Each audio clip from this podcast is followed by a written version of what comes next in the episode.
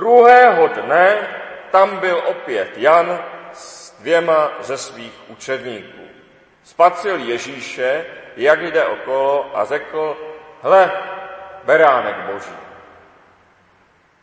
Ti dva učedníci slyšeli, co řekl, a šli za Ježíšem. Když se Ježíš obrátil a uviděl se a uviděl, že jdou za ním, otázal se jich, co chcete? Řekli mu, rabi, což přeloženo znamená místce, kde bydlíš? Odpověděl jim, pojďte a uvidíte. Šli tedy, viděli, kde bydlí a zůstali ten den u něho. Bylo kolem čtyř hodin odpoledne. Jeden z těch dvou, kteří slyšeli, co Jan řekl a Ježíše následoval, byl Ondřej, bratr Šimona Petra. Vyhledal nejprve svého bratra Šimona a řekl, jsme, a řekl mu, nalezli jsme Mesiáše, což je v překladu Kristus. Amen. Tolik je slov svatého Evangelia, posaďme se.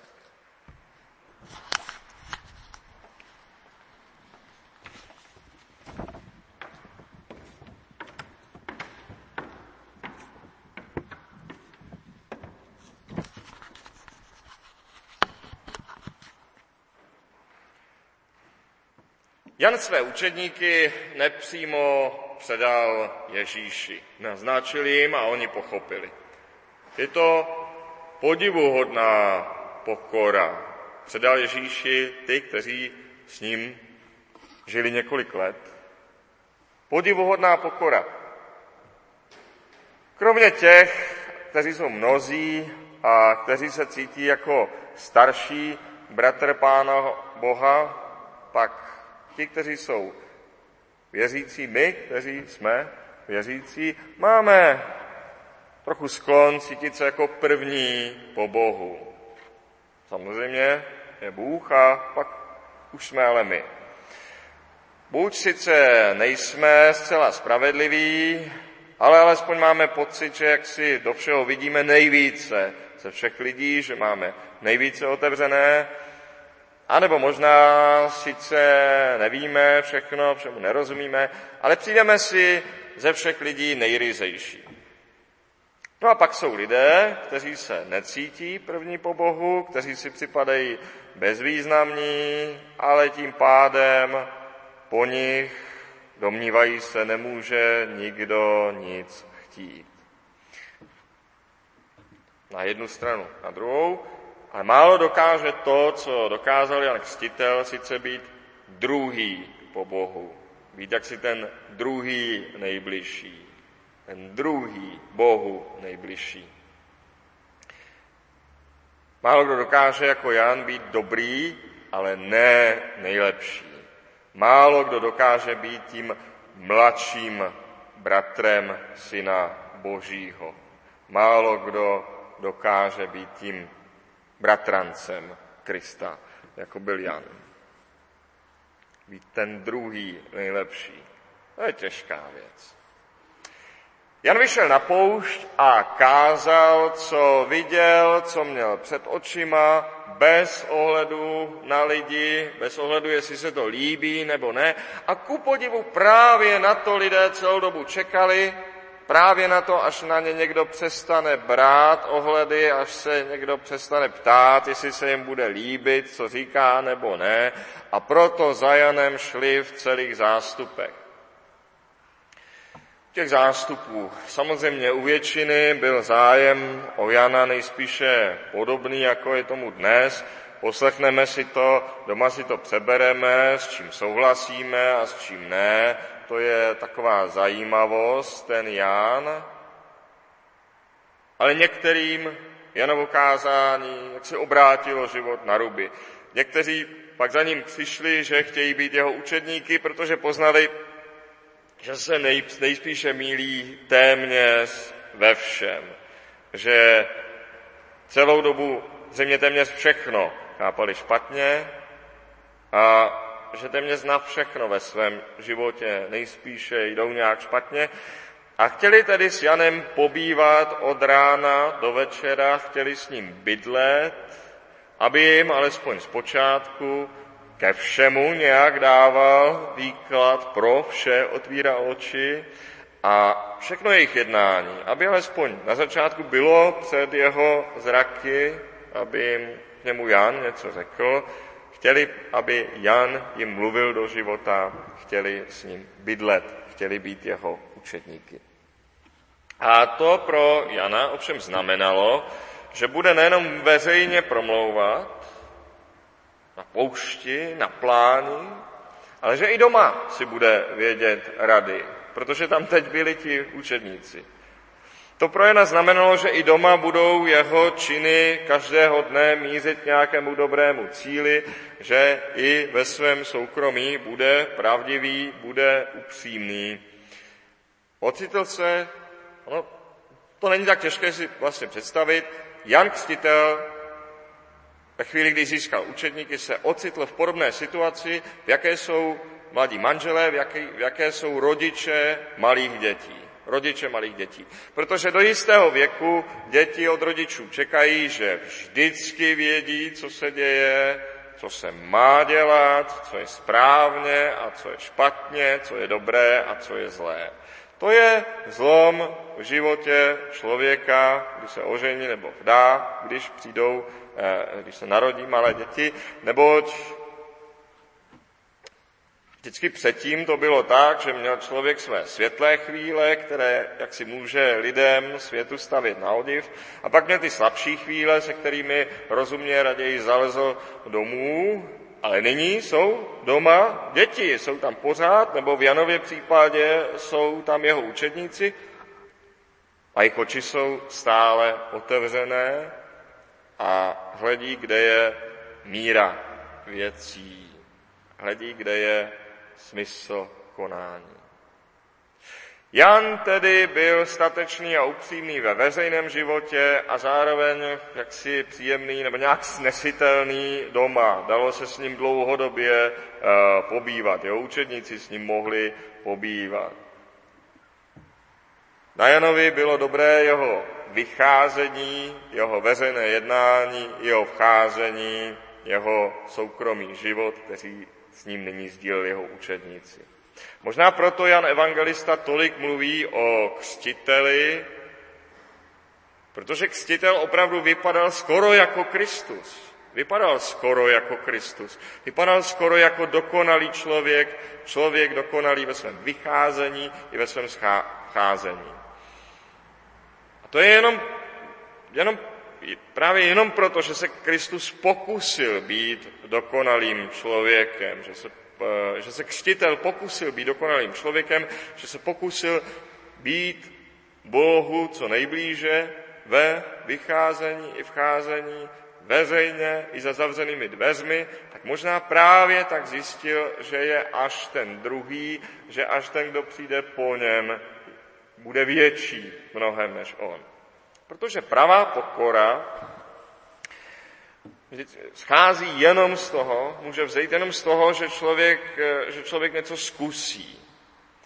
Eh, jen, jenom ve srovnání s nějakým pro, na, pro nás těžkým úkolem, jen ve srovnání s nějakým úkolem, který je trošku větší než my, trošku náročnější, než co jde zvládnout snadno, Jenom na tom poznáváme svoje hranice, svoje limity.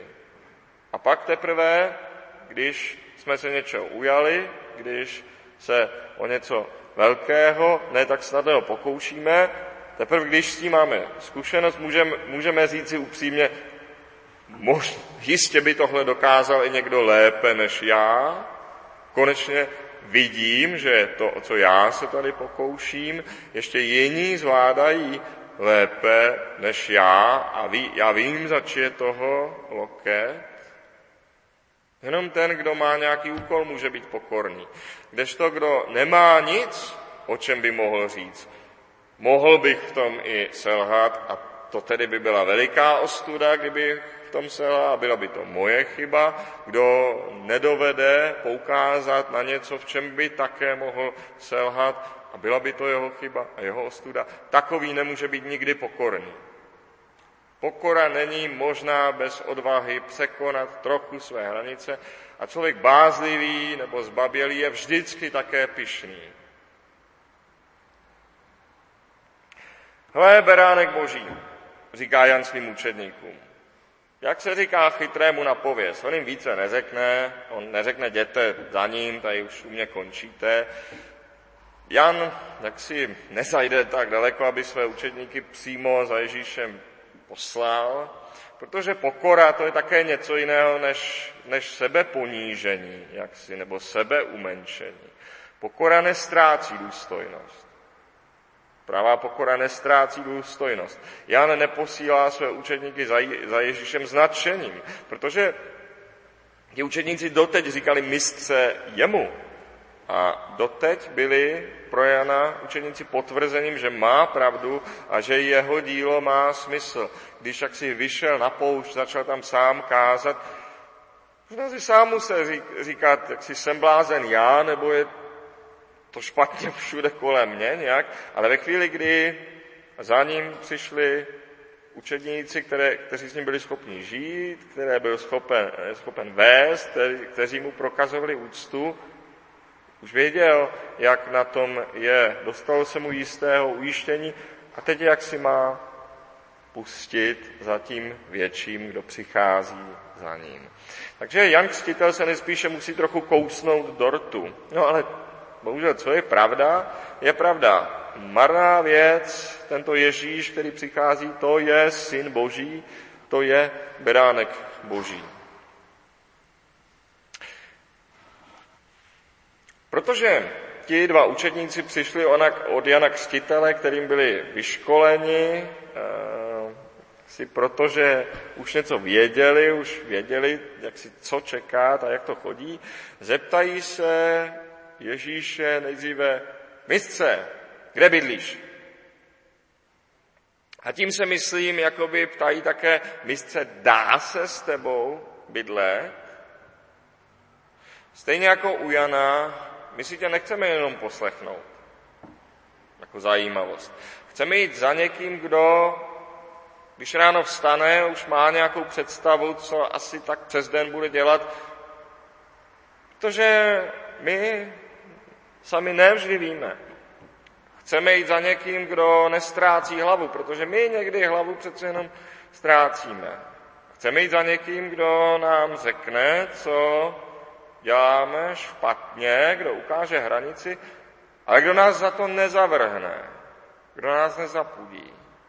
Sneseš nás, mistře, u sebe doma, může někdo přijít k tobě domů?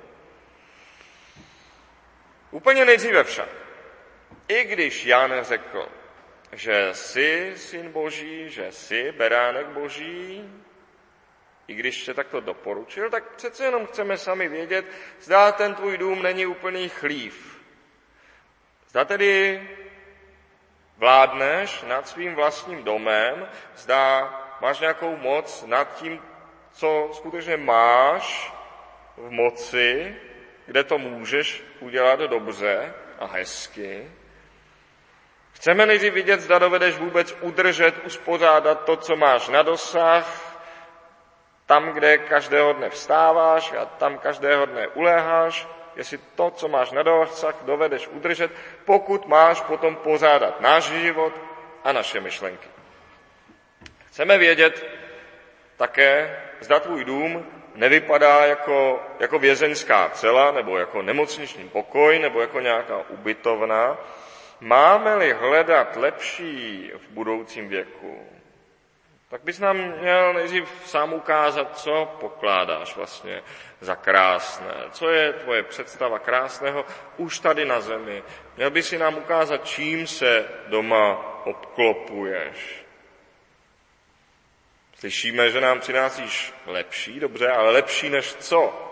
Na co si zvyklý jako, jako na dobré? Když máš přinášet lepší, tak si podle jaké míry, z čeho se začíná?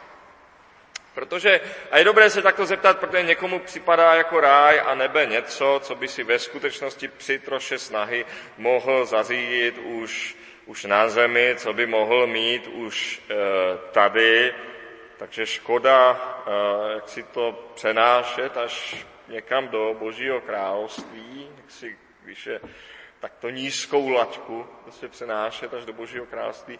Já tu zde třeba připomenu ty obrazy Božího království, které známe ze e, strážné věže, ale mohli bychom vzít i představy dalších různých jiných náboženství, e, o tom, jak tedy ten ráj, ten cíl vypadá. V té strážné věži, když vidíte ten věk budoucí, tak to ta místa jsou dost podobná jako, jako taková ta satelitní městečka, co vyrostla kolem Prahy, no ale konec konců, co já vím, třeba u mostu taky takové jedno e, roste. Takže mistře.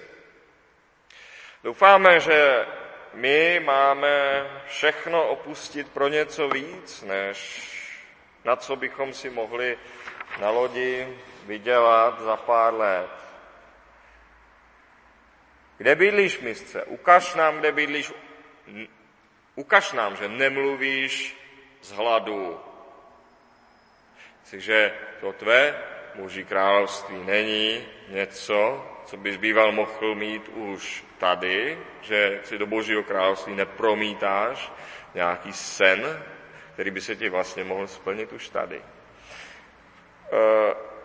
a dodejme, Ježíš e, naplno přesvědčí o tomto, právě o tomto učedníky zakrátko v káni. Když tam má proměnit vodu ve víno, tak se mu nejdříve nechce, ale pak rovnou, jak si způsobí asi 600 litrů vína a toho, toho nejlepšího, toho, na čem si zakládají lidé tohoto světa, v čem se jaksi předhánějí ve znalectví.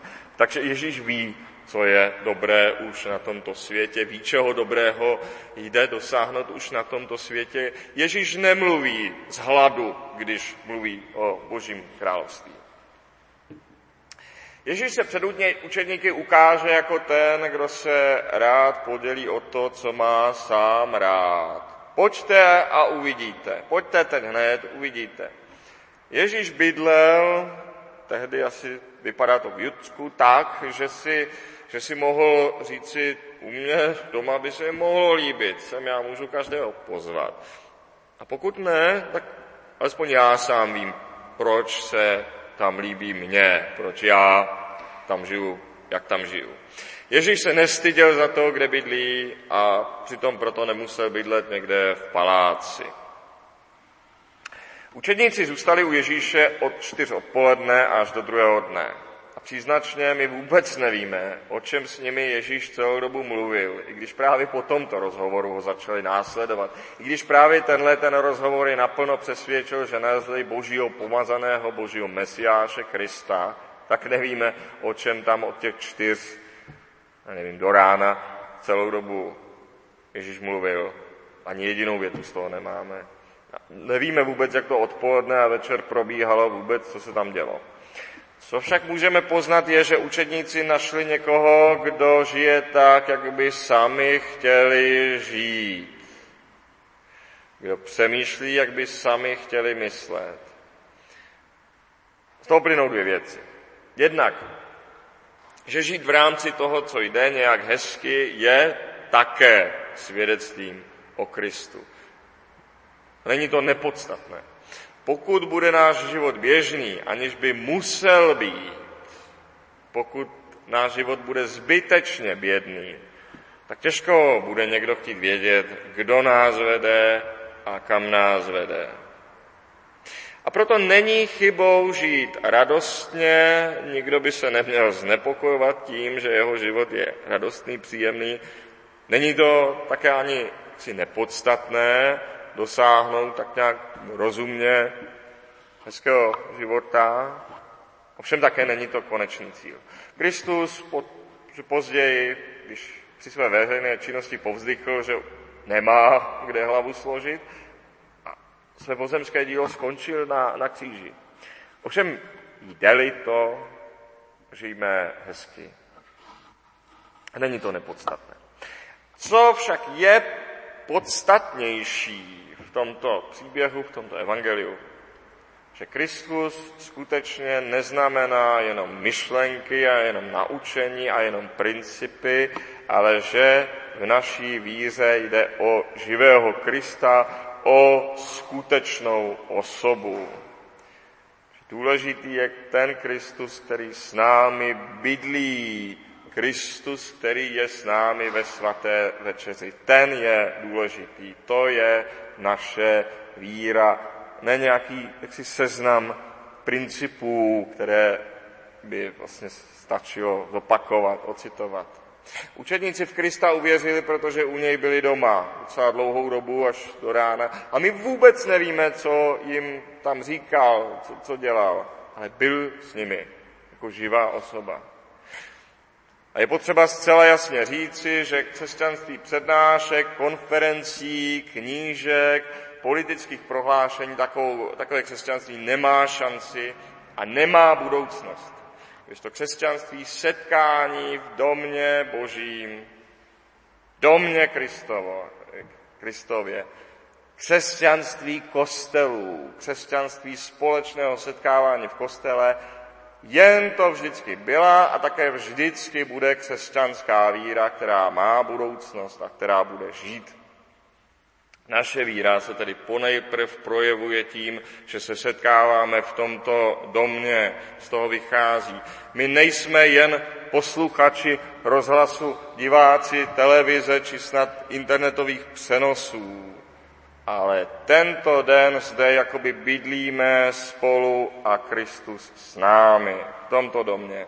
Je s námi též v našem, v našem domě, v naší domácnosti, v našem domě předního dne, proto hned z rána si od něj vyprošujme pomoc. A když během dne ztrácíme hlavu, což je někdy nevyhnutelné, nestrácejme je ovšem úplně. Upokojíme se trochu. Vždyť je s námi, vždyť nás vidí a jemu patří i celá budoucnost.